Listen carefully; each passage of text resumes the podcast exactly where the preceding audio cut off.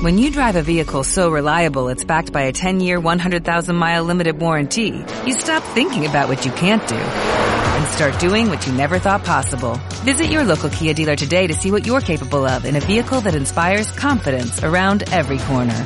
Kia, movement that inspires. Call 800-3334-KIA for details. Always drive safely. Limited inventory available. Warranties include 10-year 100,000-mile powertrain and 5-year 60,000-mile basic. Warranties are limited. See retailer for details. radiomorir.com, radio cultural por internet.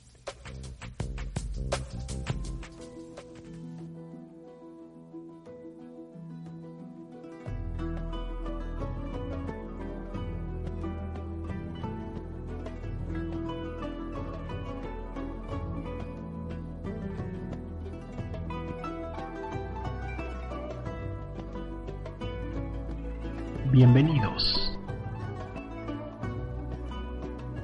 Esto es Senderos de Espiritualidad.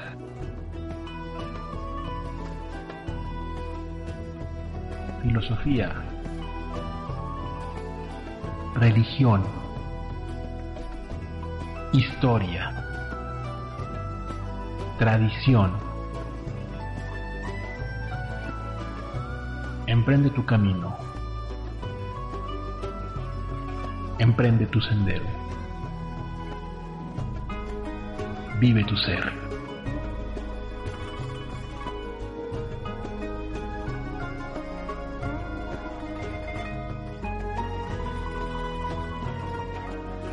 Senderos de espiritualidad.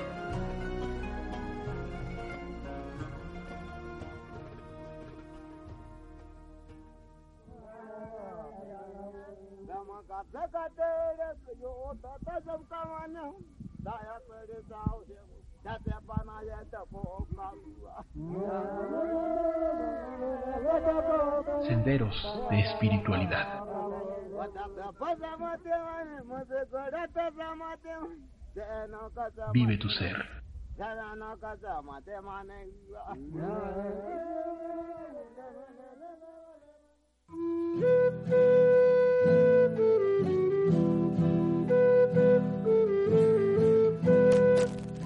Muy buenas tardes, bienvenidos a Senderos de Espiritualidad, este espacio en el cual tratamos los temas de la espiritualidad humana. Nosotros somos José Manso, Andrés Cortés. Y en los controles tenemos a Eric Márquez. ¿Qué tal Andrés? ¿Qué tal estimados Sendero Escuchas? Pues vamos a continuar con este sendero de herejías. La semana pasada, si me permites Andrés, no es por echarnos flores este, aquí en vano, pero creo que la, la, la plática estuvo muy buena sobre el donatismo esta pues herejía que más bien fue una cuestión política en la que eh, estos cristianos eh, del norte de África pues no aceptaban la dominación de Roma y dejaban ver ese descontento pues a través de la no aceptación de autoridades que en el momento de la persecución pues habían renegado de su fe como cristianos para evitar el tormento, para evitar pues la, la muerte, eh, que los romanos, que los emperadores, sobre todo Diocleciano, fue uno de los más acérrimos perseguidores del cristianismo, en su afán de, digamos, de eliminar a esta, a esta religión. Eh, entonces muchos renegaron de su fe, muchos desconocieron al cristianismo como la religión que practicaban y salvaron así su vida, de tal manera que cuando viene Constantino y promulga el edicto de Milán, es decir, le da un marco jurídico, un marco legal para que el cristianismo sea una religión aceptada y una religión que pueda eh, pues llevar a cabo todos sus ritos pues sin ningún problema. Los antiguos eh, perseguidos pues van a retomar digamos sus sus títulos, sus nombramientos, sus cargos pues como líderes de la iglesia y es ahí donde muchos eh, digamos que se aferraron a, a la tradición pues no los van a aceptar y se van a van a congregarse geográficamente en lo que es el norte de África. Ya lo platicamos pues en la charla anterior con mayor detalles. Y pues vamos a ver el día de hoy otra gran herejía que también está, digamos, eh, cronológicamente pues situada en este, digamos, más o menos en estos mismos tiempos. Y también casualmente, eh, geográficamente estamos hablando pues el norte de África Alejandría va a ser como el punto focal de donde esta herejía que vamos a ver el día de hoy va pues digamos a tener como un punto referencial y de ahí se va a expandir yo creo pues que a todo lo que es la cuenca del Mediterráneo incluso más allá y se va a expandir a tiempos tan eh, lejanos como puede ser hasta el día de hoy ¿eh? lo, lo, lo, podemos ir ir viendo pues a lo largo de la, de la charla. Así es Mazo. De hecho el día de hoy charlaremos sobre Arrio y el arrianismo. Eso. Una de las herejías dentro de, del cristianismo más importantes en su, en su propia historia. Y también eh, pienso que no está de más mencionar que justamente como mencionábamos en las charlas pasadas, el constante conflicto que hubo entre estos cristianismos, porque hubo muchos, eh, ayudó también a la creación, a la formación a la sistematización de, un cristianismo ortodoxo. Es decir, es, es un punto interesante notar cómo eh, justamente, por así decirlo, el enemigo te ayuda a entenderte a ti mismo. Es una manera de, de, cómo podemos ver esto, que no solamente pasa entre individuos, sino también entre, entre teologías. Así es.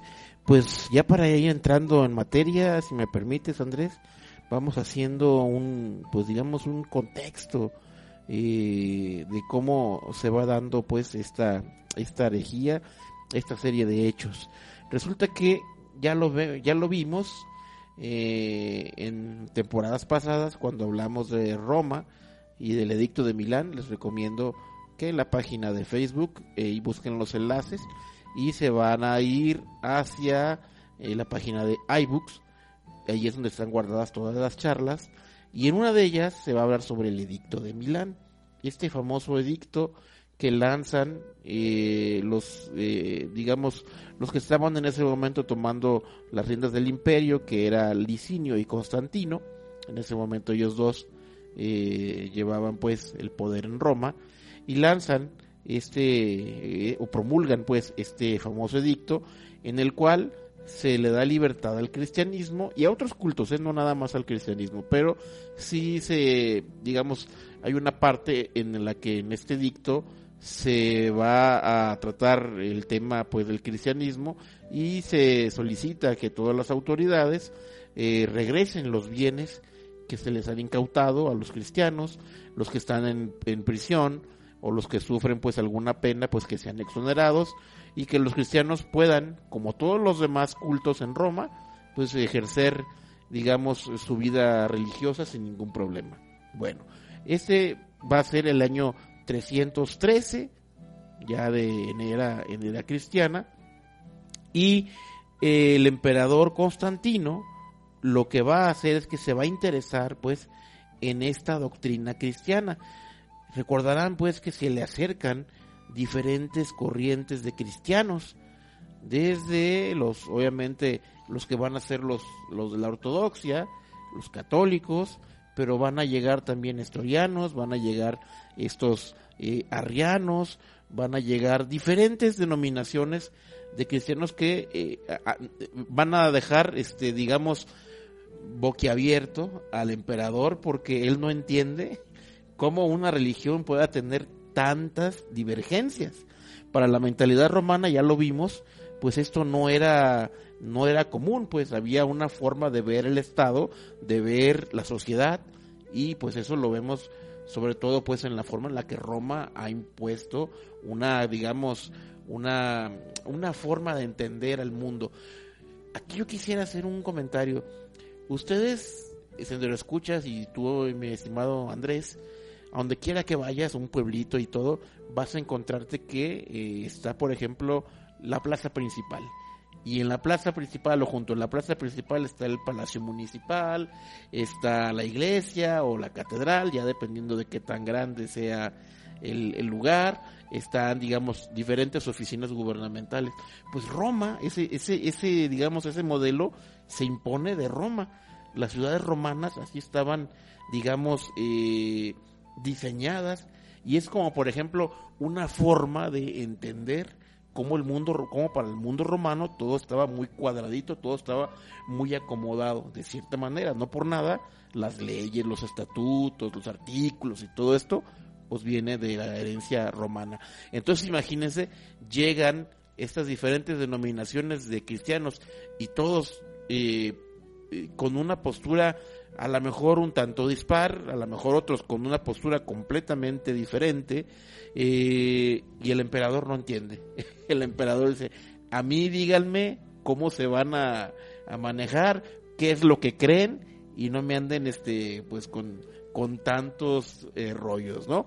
Es así que va a mandar a que se digamos se lleve a cabo este concilio, el famoso concilio de Nicea, que eh, va a ser eh, eh, por orden del emperador Constantino, incluso el propio emperador va a estar en algunas ocasiones dirigiendo, digamos, las diferentes disputas, las diferentes, digamos así, debates que va a haber en su momento. El propio emperador va a estar allí fungiendo como un moderador de tal manera que se le va a dar el carácter de Estado a toda esta, digamos, divergencia de ideas. Entonces, lo que el emperador necesita es una doctrina que la pueda entender, que el, romano promedio, el romano común, eh, entienda pues de qué se trata esta, esta ideología, esta, esta forma de creer el, el cristianismo, y para ello eh, va a haber una, digamos, una corriente que va a ser la corriente del catolicismo, que son los que van a, obviamente por su preparación, ellos hablan latín, ellos hablan griego y conocen la filosofía griega. Entonces, eh, van a hablar, digamos, en términos en los que el emperador pueda entender, y son ellos los que van a tener en este concilio, digamos, como mm, eh, cierta, digamos, eh, van a gozar pues de cierta gracia del emperador. De tal manera que cuando los otros cristianos o cuando los otros, digamos, eh, representantes de las comunidades que no son católicas van a presentar sus argumentos, eh, ya el emperador ha, tomado, digamos, eh, o la balanza se ha inclinado hacia uno de los dos lados. De hecho, como bien dices, Manso, este conflicto de tantos cristianismos y de que existía el fenómeno de la heterodoxia, justamente en contraste con, la ortodoxia en la región de Oriente romana, es decir, que era parte del Imperio Romano, justamente el concilio de Nicea se organiza especialmente para rebatir a Arrio. Además de otros cristianismos heterodoxos que existían, se organizó especialmente para rebatir a Arrio. Estamos hablando del 325, ¿sí? Y se organizó en Nicea, es decir, en una zona al norte de Turquía, cerca del Mar Negro. Lo que es actualmente sí Turquía. Sí, y de hecho eh, hay un aspecto muy importante que debemos ya mencionar, que es acerca de la vida de Arrio en todo este contexto.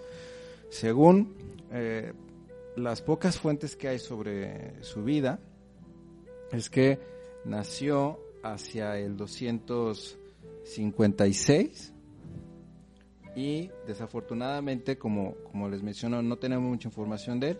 Simplemente Epifanio de, Salamis menciona que justamente es una fecha aproximada, el 256, y otro aspecto muy importante de, Arrio es que no se conservan muchos textos sobre él y de hecho eh, no hay nada. No hay.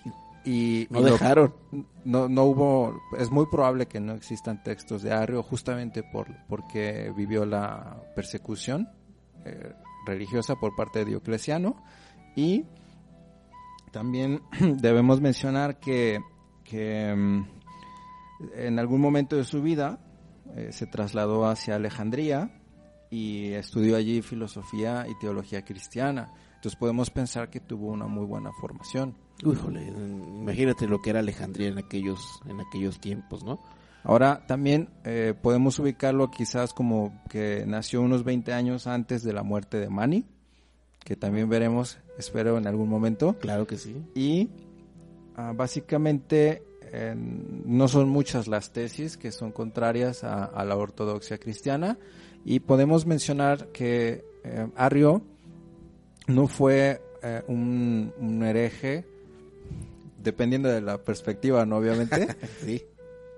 no fue nada más un hereje cismático o político como, como un donato y los donatistas, ¿no? Y sus secuaces, sino que Arrio fue más bien un hereje de orden intelectual. Sí. Es decir, que leyó las escrituras, las interpretó según lo que él pensaba que era la razón de una, ah, digamos, una exégesis consistente de los textos y concluyó, por ejemplo, una de las ideas principales es a que Cristo no es eh, consubstancial con Dios. ¿no? Esa sería Ajá. una de las primeras ideas que lo separarían de la ortodoxia.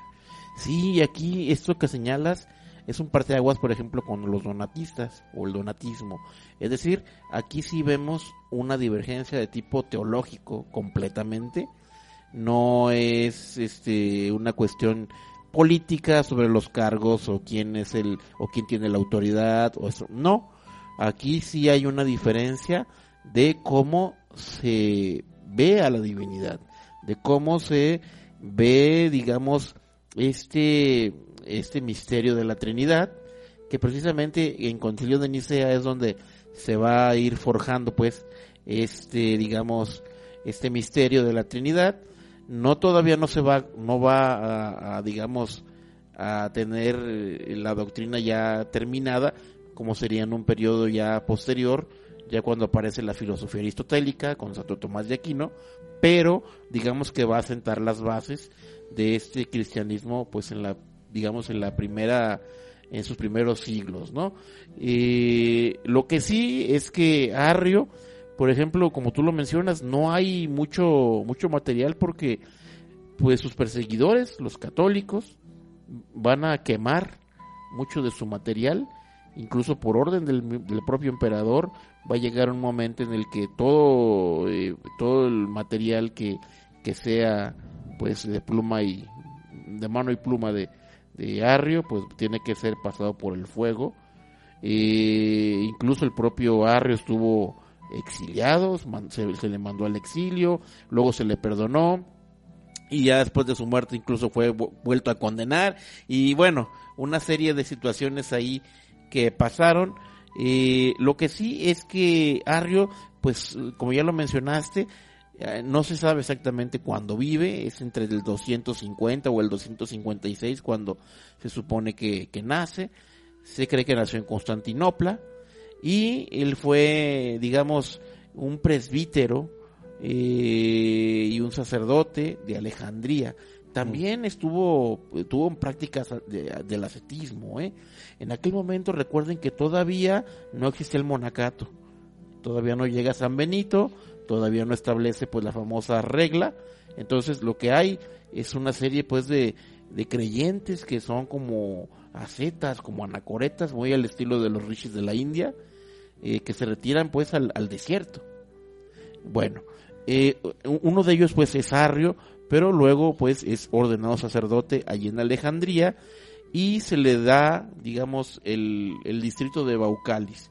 Baucalis era un, digamos, un barrio de Alejandría donde se cree que sufrió martirio San Marcos. Este, este evangelista, se cree pues que en esta zona donde llega Arrio, siglos después, eh, fue martirizado. Bueno, eh, las enseñanzas sobre Arrio van a ser diferentes, pues, a los que en ese momento la que se va a forjar como la ortodoxia, como los católicos, van a tener, digamos, eh, como eh, la, la, la doctrina a, este, a preservar y a defender, incluso a imponer en este en este concilio de Nicea, como ya les decimos, la balanza ya está inclinada hacia cierto lado y es donde se va a forjar precisamente pues un credo, ¿no?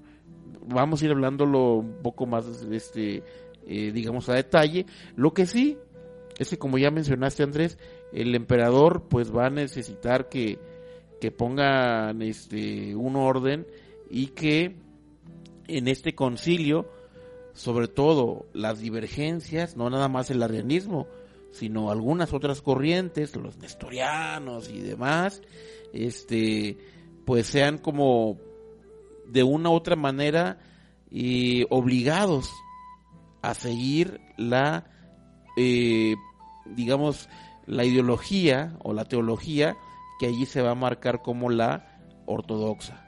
Allí este, es donde va a empezar realmente a usarse este, digamos, este mote o este, este, digamos, este, este calificativo, pues, de, herejes en su sentido ya negativo. Sí, de hecho, eh, Arrio parece que siempre tuvo problemas, o por lo menos eh, rápido los tuvo en un contexto eclesiástico, porque hacia el 300 se piensa que fue, eh, ya había sido nombrado diácono y pronto tuvo problemas con, con la jerarquía de, de su, de su iglesia local, es decir, en, en la Cirenaica, que es hoy Libia, ¿no? Ajá. para ubicarnos también geográficamente, ¿no? Pensando que al momento de tener problemas con, con un, parece ser un obispo llamado Alejandro, sobre la doctrina cristiana, fue excomulgado. Pero eh, después de un tiempo volvió a ser este, fue perdonado por, por el clero y justamente volvió a tener nuevas eh, altercados con, con, con el clero. De ahí podemos inferir que, que Arrio eh, tenía una interpreta- interpretación de las escrituras eh, sólida, para, para él mismo por lo menos estaba seguro ¿no? de su interpretación de los textos y justamente podemos pensar también que, que al, al realizarse posteriormente el concilio de Nicea podemos ver la, la, la gran influencia que tuvo su, su pensamiento, es decir, su interpretación de- del cristianismo. Hay muy pocos, eh, lo que podemos saber acerca de la reconstrucción, digamos, de su pensamiento, es solamente por algunas cartas que quedaron, eh, especialmente contra sus detractores, y en una de ellas, por ejemplo, eh, es un texto de llamado eh, se piensa que era un talía o banquete, que es un texto perdido de Arrio, en donde explica que existen tres hipóstasis. Es decir, esto es muy interesante porque am, para Arrio, digámoslo de una vez, solo existe una substancia, es decir, una, una hipóstasis principal, que es Dios. ¿no? Es Ajá. único, indiviso, eterno, inengendrado, y de ahí que vienen otras dos, que será el Hijo y también el, el Logos.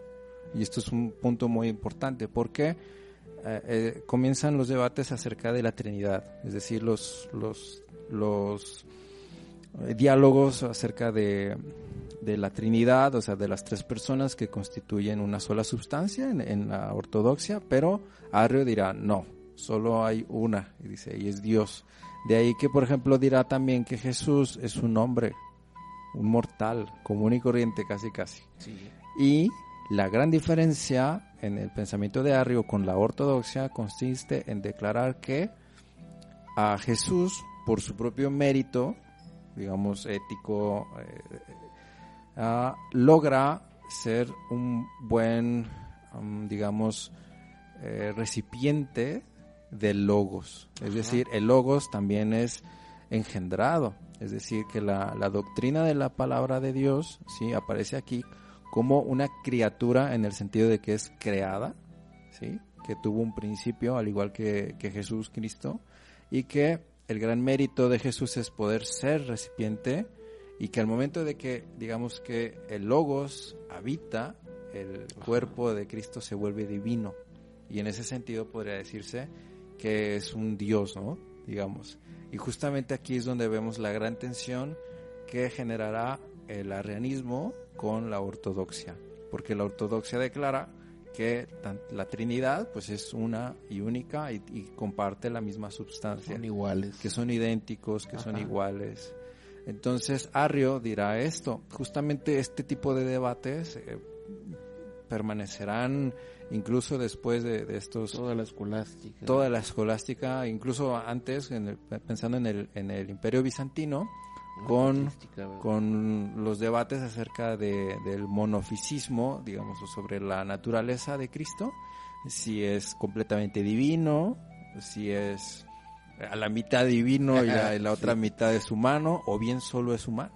Por ejemplo, podemos ver en Arrio que dice que hay fases, podemos notar allí que, que Jesús primero fue un hombre, un ser humano Ajá. pero que en algún momento de su vida adquiere, digamos, el mérito, digamos, espiritual para eh, ser, digamos, inf- insuflado o inspirado por el logos, entendiendo aquí el logos como la palabra de Dios.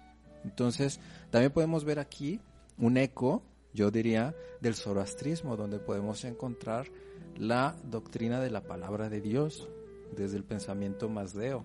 Y vemos aquí una consecuencia que aparece en el cristianismo. Es muy interesante este punto. Así es, Andrés.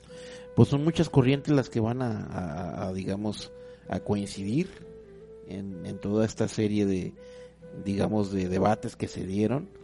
Y pues eh, Arrio, como bien lo mencionaste, pues fue formado en la filosofía griega y estamos hablando en un contexto alejandrino, es lo que yo quiero hacer hincapié.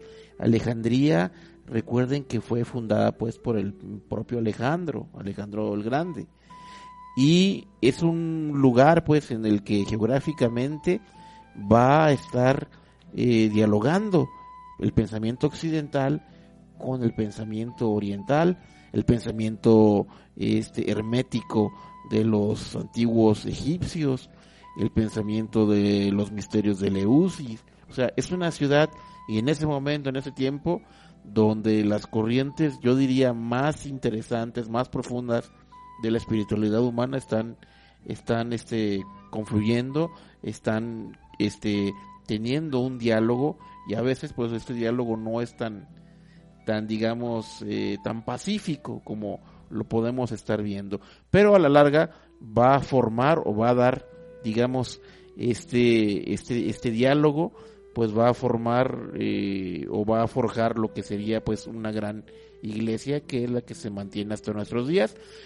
Y no con ello, eh, también va a forjar otros cristianismos que aunque vayan a ser derrotados, eh, van a sobrevivir, por ejemplo, los coptos y demás, este, las, iglesias orientales, aunque no van a, digamos, no van a tener el mismo alcance o poderío como lo pueda o lo pudo o lo llegó a tener la iglesia romana, eh, van a persistir, van a sobrevivir, van a llegar hasta nuestros días y van a mantener de una u otra manera ese tipo, digamos, de, de teología que es un poco diferente a la teología romana. Es decir, aunque Roma vaya a ganar, de todos modos, estos, digamos, eh, herejes para Occidente van a ser bien, van a ser vistos en algunas iglesias como santos. Por ejemplo, para los coptos, Arrio es, está, está bien visto, ¿no?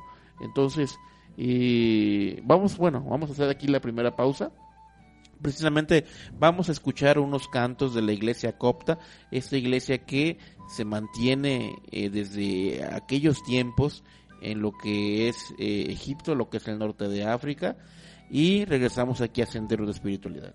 Gracias.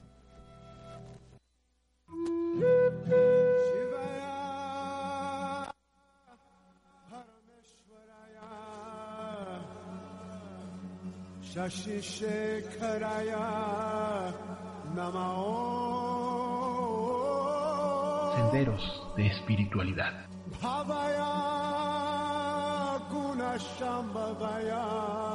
Vive tu ser.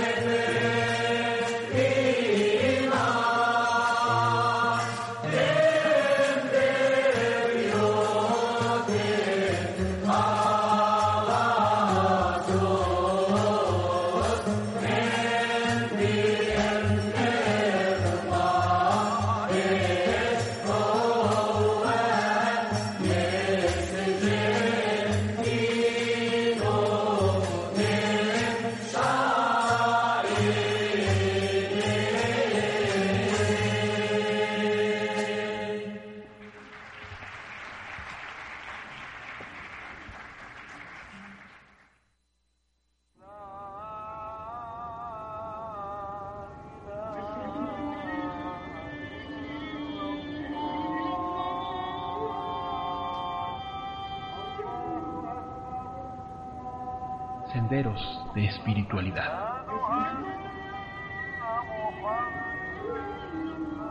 Vive tu ser.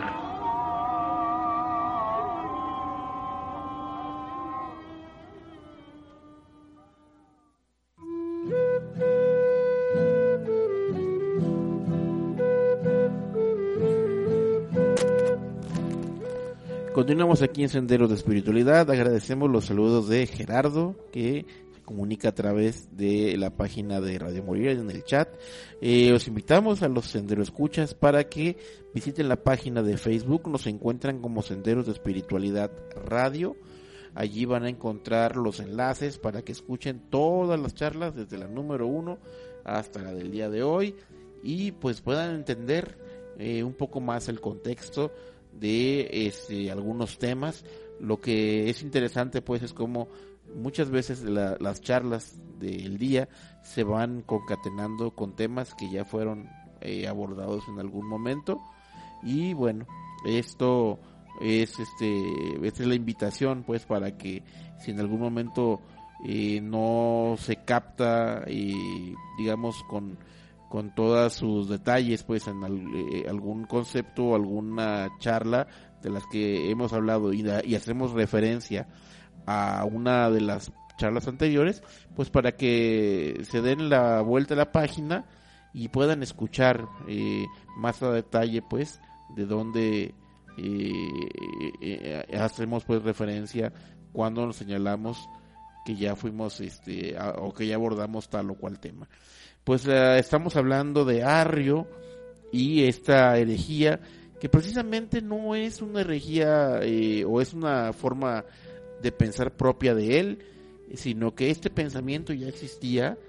Él, si acaso, pues lo que hace Arrio es que, digamos, la trae o pone la, digamos, la discusión ya sobre la mesa y esta discusión cada vez va, va adquiriendo mayor importancia hasta que pues se va a volver un asunto de estado que ya como les mencionamos pues tiene que el mismo el propio emperador tiene que eh, mandar a hacer este concilio en el cual pues quede fijada la ortodoxia y todo lo que no se eh, circunscriba todo lo que no se acepte como lo que va a quedar fijada como la ortodoxia pues va a ser en su momento pues señalada sentenciada incluso pues condenada, ¿no? Vamos a ver que eh, hay uno de los grandes oponentes a esta, digamos, a esta forma de pensar que ya mencionó pues eh, mi compañero Andrés, que eh, por ejemplo es Atanasio de Alejandría, que él fue obispo de esta ciudad, él va a ser un acérrimo, eh, digamos, rival, un acérrimo perseguidor de estos o de este pensamiento divergente porque él es el es partidario pues de esta eh, visión teológica que se en la que se presume en la que se ah, más que presumir en la que se que- queda pues como fijada esta igualdad esta consustancialidad entre el padre y el hijo y el Espíritu Santo, es decir, esta Trinidad, estas tres personas, pues van a ser iguales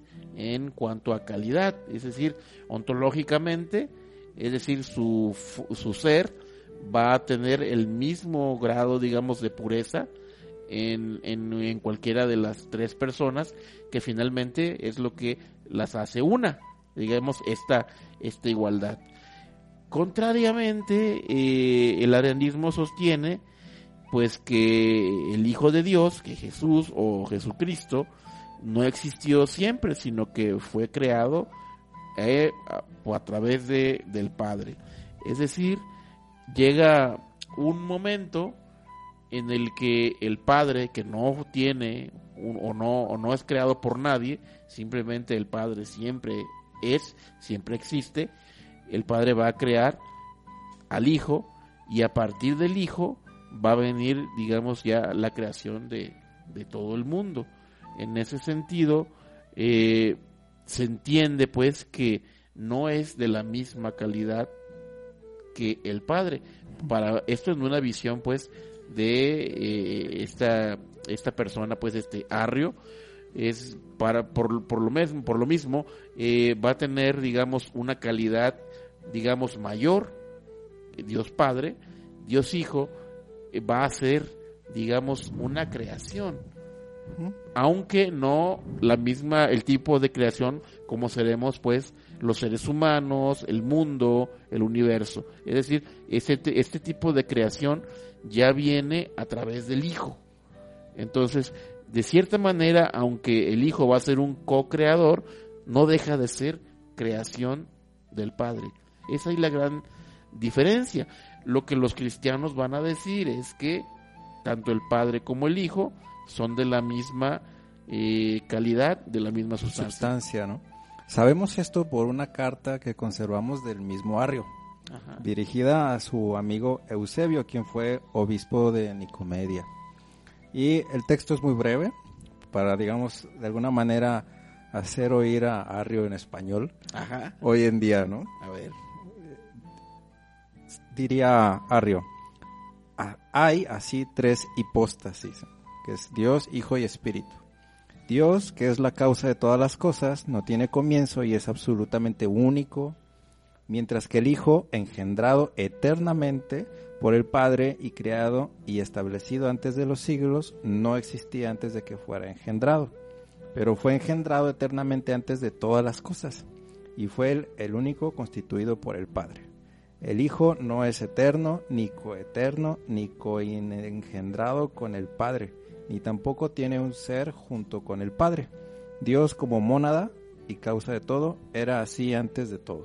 ¿no? Es una manera de, de decir básicamente que, bueno, hay tres personas, una es la, la única sustancia eterna, infinita, ¿no? ilimitada, que es Dios. Hay un hijo que ha sido engendrado por el Padre, es decir, que sí tuvo un principio, Sí. ¿sí? a partir de la nada, ¿no? ex nihilo, que es una eh, locución latina muy usada en la, en la teología, ¿no? es decir, a partir de la nada. ¿no? Luego, eh, cuando se menciona esto de que engendrado antes de los siglos, es justamente lo que estabas explicando, mi estimado Manso. ¿no? Es decir, que eh, lógicamente, al menos en que el hijo no existía en un momento, ¿no? Antes de, de la, incluso de la, de la creación Antes del tiempo. antes del tiempo, ¿no? Por tanto, es inferior al Padre, ¿no? Ese sería un razonamiento dentro de la, Del arrianismo. del arrianismo, exactamente. El Logos es una criatura, en el sentido que fue creado también, es decir, la palabra de Dios. Sí, esto es muy, muy importante. Probablemente esta idea del Logos la aprendió allí en Alejandría. De orígenes. Sí, y también ah, hay un, una persona que no se menciona mucho, eh, por lo que poco que sabemos es sobre el Espíritu Santo. Ajá. Entonces, en relación con el Espíritu Santo, parece ser que lo que se dice implícitamente de este, eh, se dice también del Hijo. Es decir, parece que hay una identidad entre el Espíritu Sí, Santo. todavía no estaba bien construida la, la, digamos, la, el misterio de la Trinidad. Es, pero ya se, digamos que ya se estaba pues intuyendo, suponiendo esta, esta figura pues del Espíritu Santo. Sí, el conflicto es que en la ortodoxia eh, ya estaba, mm, por- justamente por el, concilio de Nicea, procura fijarlo y, y- confirmarlo todavía más, por así decirlo, enfatizarlo, subrayarlo. La idea de la Trinidad como una sola sustancia, que ya desde, desde los, en justamente desde en toda esta primera era cristiana, cuando entraron en contacto con el pensamiento griego, era muy común que entre los diálogos entre filósofos y teólogos cristianos se, se criticaran primero los primeros que dijeron cómo es posible que son tres y uno, ¿no? Y Sí. entonces eh, fue muy común que también fue el, el préstamo de términos, o sea, de la jerga filosófica. También debemos decir esto que que el término de hipóstasis o de ousia, ¿no? De substancia o la esencia de Género eh, todo ese, toda esa terminología pues no tiene un origen estrictamente judaico No. o, o judeocristiano, ¿no? Para ser más precisos, sino que parece que por- justamente por la época, El- Alejandría, El helenismo. el helenismo, hablando también de, de la formación académica, por así decirlo, de aquellos días, eh, la formación cultural, es decir, la paideia, también incluía pues todos estos contactos entre tantas tradiciones filosóficas y religiosas. Pero es aquí donde precisamente, y, disculpa el término, el cristianismo mama, pues, de, de esta, eh, ¿cómo se llama?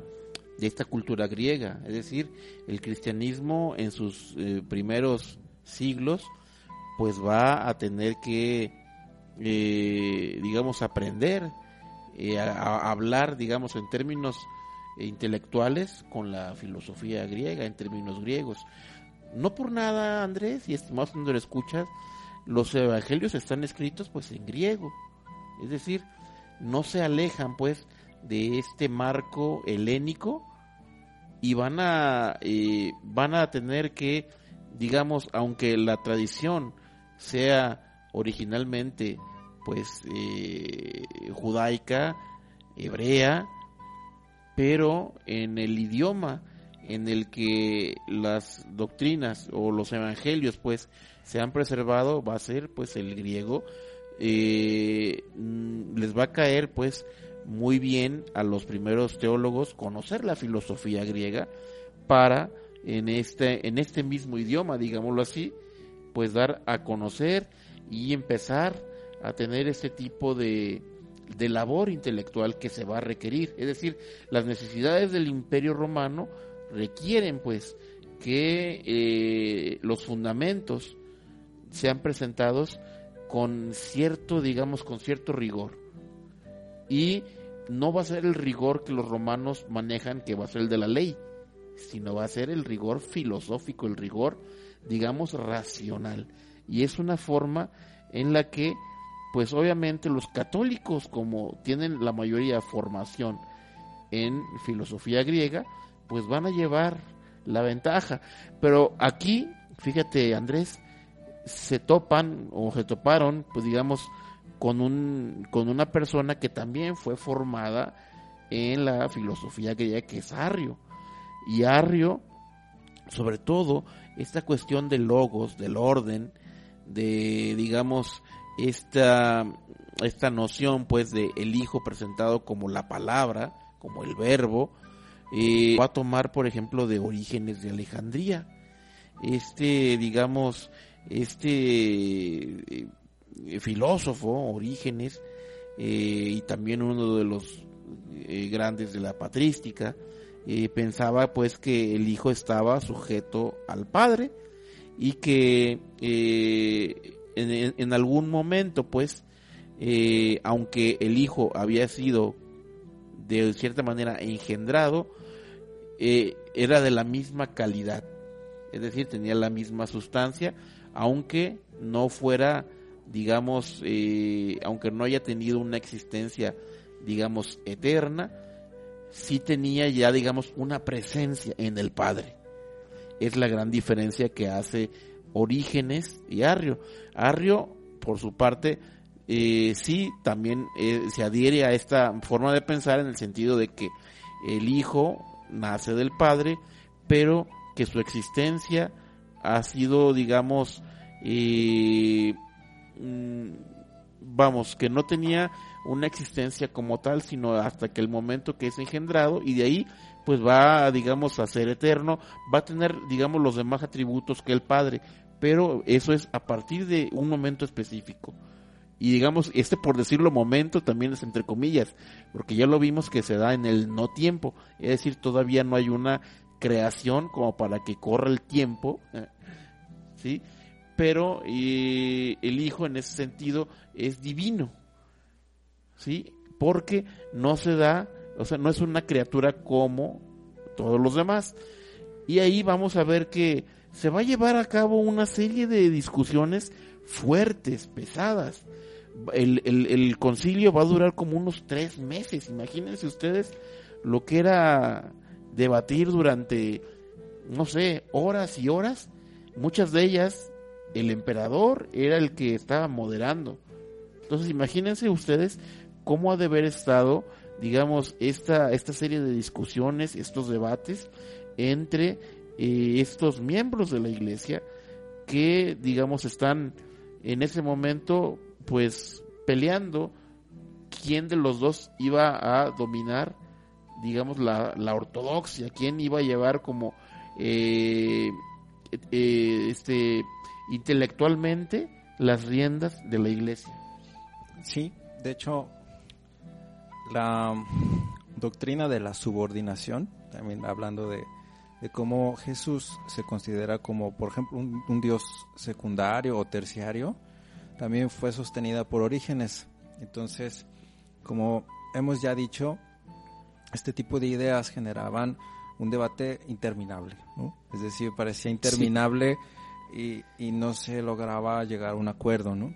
A fin de cuentas, después del concilio de Nicea, pues eh, Arrio y, sus secuaces terminaron siendo eh, despedidos, ¿no? excomulgados de, de- la iglesia que se considera a sí misma como la ortodoxa, ¿no? la que terminó del lado del, del mismo emperador, ya que como mencionamos al inicio de toda de esta de este sendero de las herejías, vimos que el concepto de herejía pues también tiene una dimensión política, ¿no? No nada más religiosa.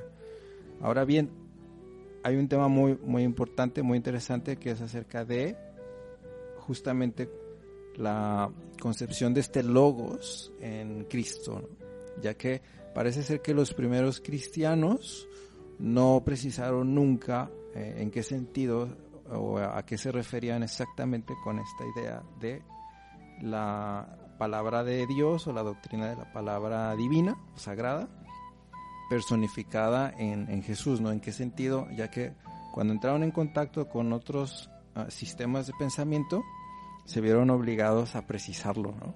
Y es justamente como mencionamos que aparecieron estos, este uso de, de- de conceptos griegos, ¿no? Y que no eran estrictamente pues de, de un hebreo bíblico o del arameo, ¿no? De, de modo que también podemos pensar que eh, entre los primeros judíos cristianos se hablaba de la sabiduría o de la palabra de Yahvé como presente en la creación.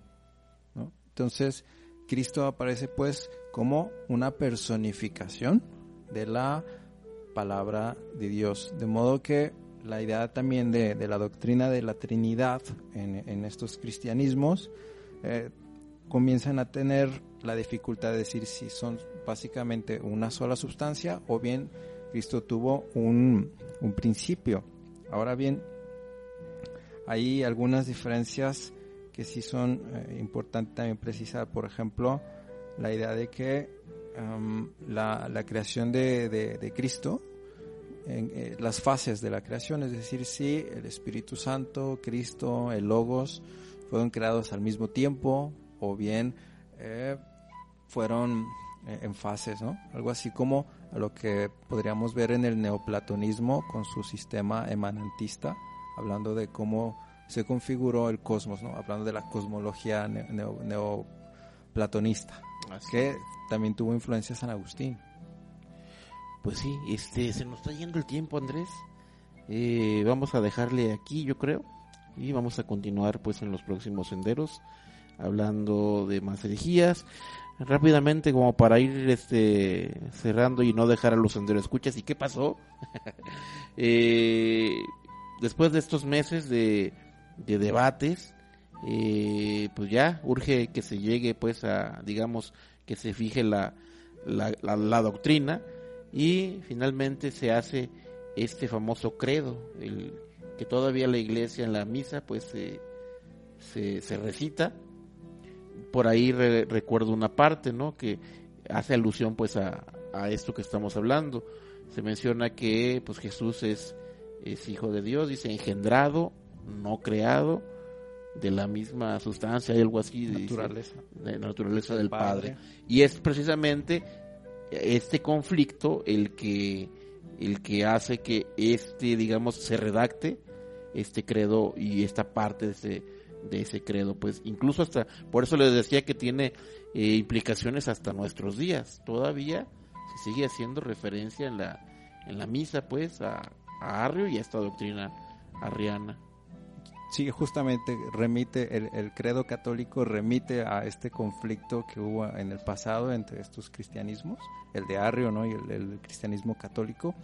Justamente uh, este pensamiento herético ¿no? cristiano fue desapareciendo, especialmente hasta el siglo VII, fue poco a poco desapareciendo, no sin tener algunos nuevos... Eh, por así decirlo, florecimientos en, en- en épocas posteriores. Pero su momento de esplendor fue justamente en, en el conflicto con en el concilio de Nicea. Así es.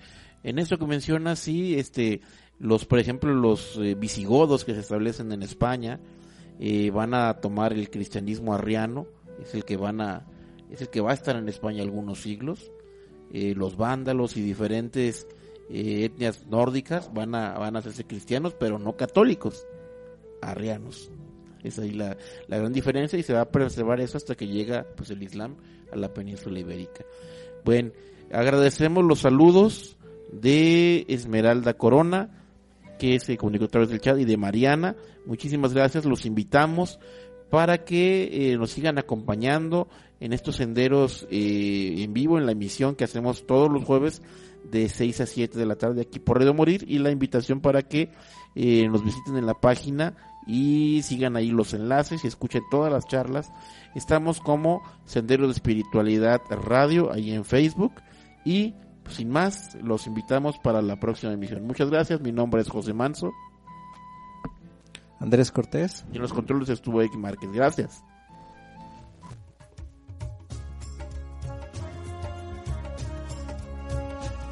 Los invitamos a una nueva emisión de Senderos de Espiritualidad. Vive tu ser. Radiomorir.com